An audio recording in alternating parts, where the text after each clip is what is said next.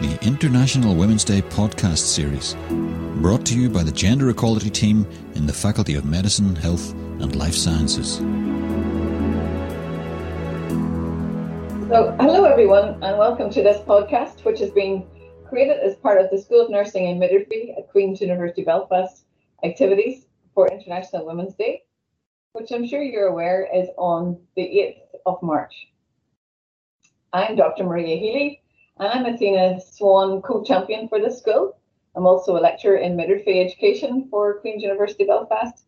And for those of you who don't know, SWAN is a gender equality initiative which all universities in the United Kingdom and Ireland sign up to.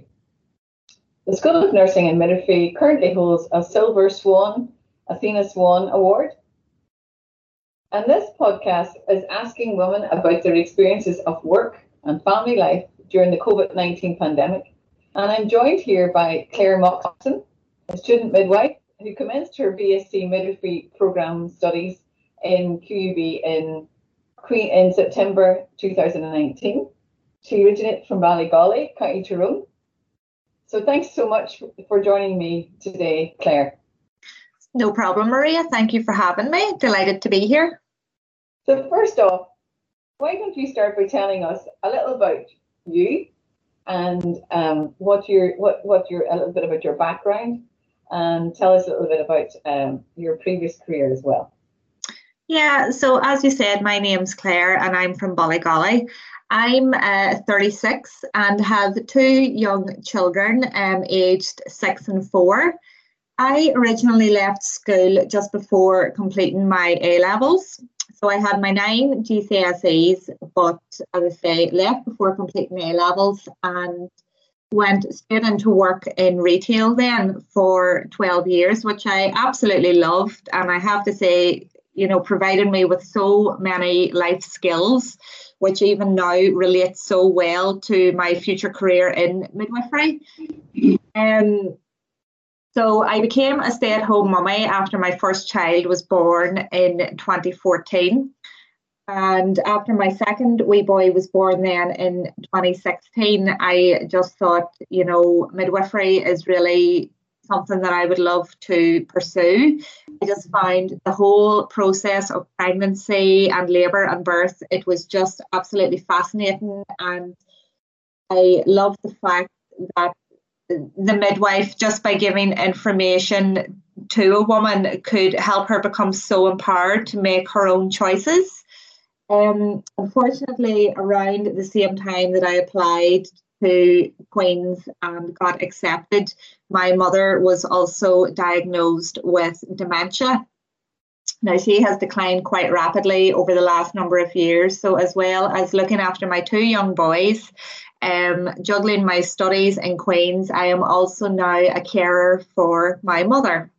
So, that's just a little basic bit about me.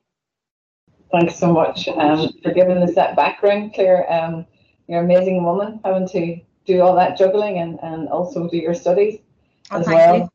So you're currently in your second year of your program? I am currently in my second year of my program. It has been amazing and it has went by so fast. I remember when we first started in first year that the lecturers and all the students in the years above us said, you know, it will fly. And I think when you're at the beginning stage of your journey, you think there's no way three years seems a lifetime, but you know, here we are heading towards the end now of second year, and it has it has been a real roller coaster, but very enjoyable. So, could you tell us a little bit of what you about what you did to get into the program? Yeah, so as I say, um, I left. I when I left school, I didn't have any A levels, which I obviously needed to get into university. Um, so after I had both my children, I unfortunately suffered very badly from postnatal depression.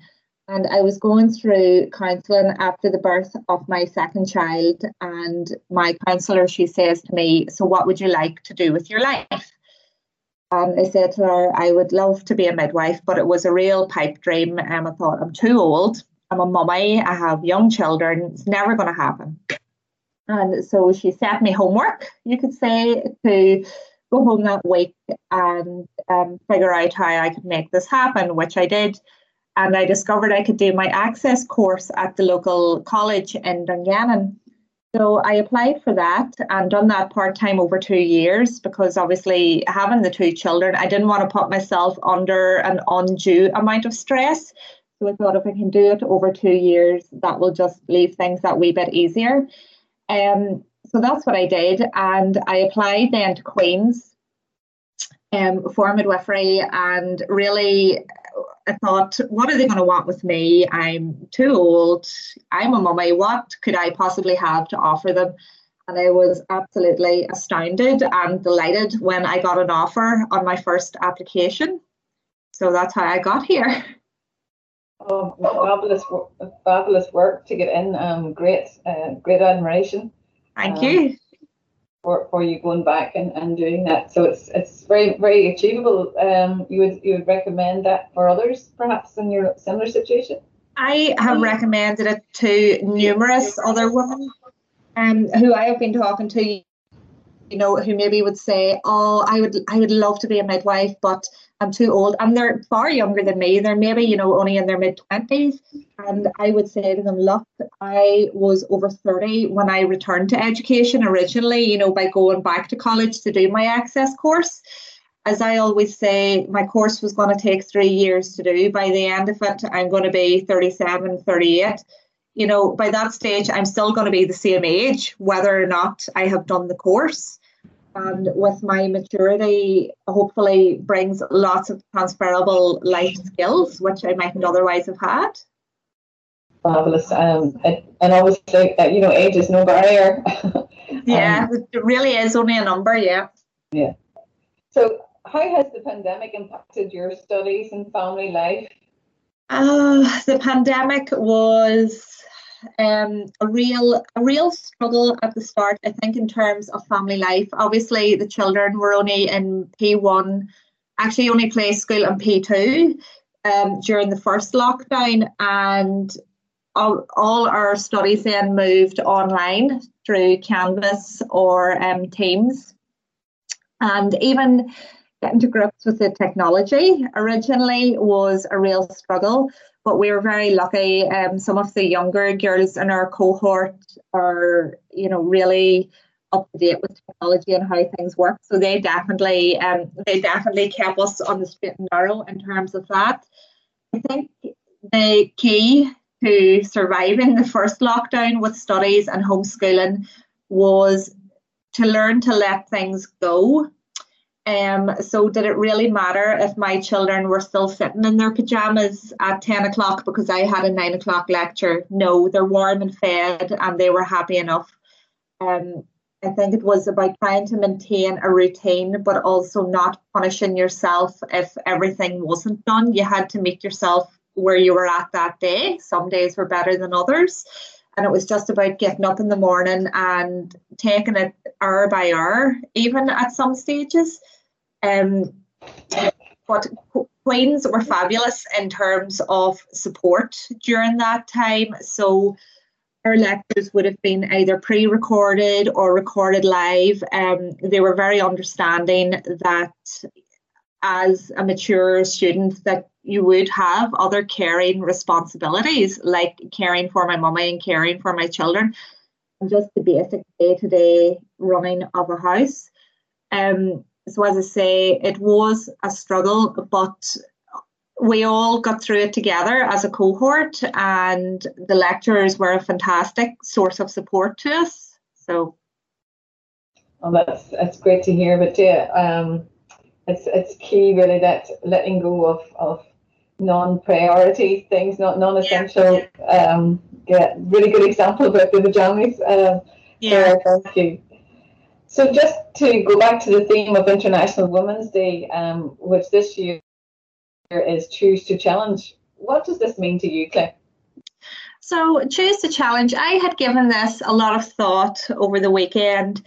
And to me, Choose to Challenge means challenging the mindset that it's ever too late for a woman to pursue the career that maybe she wants. I know personally for me, as I've said, I did have a lot of doubts about whether I could do it with all my other responsibilities, with being a more mature student, with having been out of um, education for almost 20 years by the time I went back. Um, so I would say to any woman to challenge that mindset that you might have yourself and even the mindset of those around you who would say, well, what would you be going back at this stage for? What's in it for you? Would you not be better um, concentrating on your children? Everything I do is for myself and is to better the life for my child. Um, so to me, that is what choose to challenge w- would mean. It's never too late, and if you have a dream, go for it. That's a really good example there. Thank you. Um, what does it mean to you now to be a student midwife? Unbelievable. I I say this to midwives that I work with. I stand in the room most days and look around me and go, I can't believe that I'm actually here, that I am privileged to be in this room supporting this woman and her partner in this stage of their life and especially coming up to International Women's Day and with the pandemic ongoing perhaps these women are going through childbirth without the support maybe of their mother and their partner you know maybe those extra sources of support that they might have had. So for me to be able to step into that void and support these women is absolutely amazing and I am honoured to work with such a fantastic team of midwives Oh, that's great to hear, Claire. Thank you. No problem. just to um, to to finish up, um, I was just wondering, you know, what what have you done during the pandemic to protect your own physical and mental health? Well, my own mental health would be something that I would be very aware of. As I have mentioned before, I would have suffered um, postnatal depression with both my children.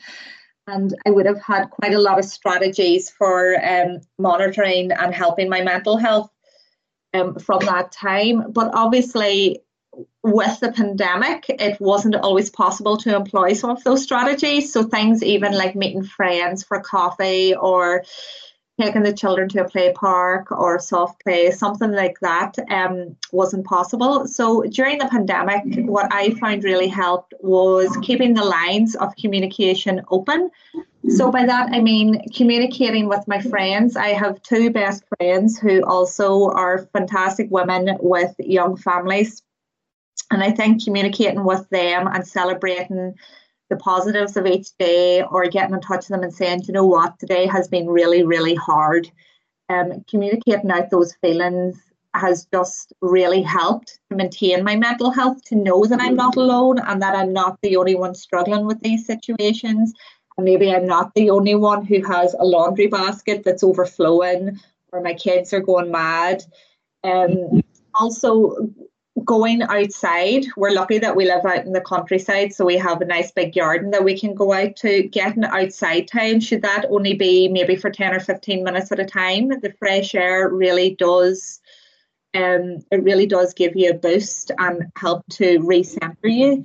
And as I said before as well, letting the small things go. Really don't sweat the small stuff. Um, if everybody is fed and healthy, that's that's the main thing these days, I think. And don't be worrying if the house is perfect or if everybody's clothes are, you know, on, if they're dressed, if they're dressed at all, it's okay. oh, Claire, that's amazing. Thanks so much. You're uh, just been so insightful. And I tell you, my laundry basket downstairs is uh, is completely overflowing at the moment. I think everybody can agree with us there, Maria. oh, it's amazing. Thank you so much for joining me today for this podcast. It's been really um, insightful and and you're amazing in terms of you know keeping up with your studies, looking after your two two children, and also caring for your for your mum, who I know needs a lot a lot of care at the moment. Um, so uh, well done many congratulations and take care. Thank you so much, Maria. It's been an absolute pleasure. Thank you for having me. For more in this series, subscribe to Queen's University Belfast's Shaping a Better World podcast on Spotify or Apple Podcasts.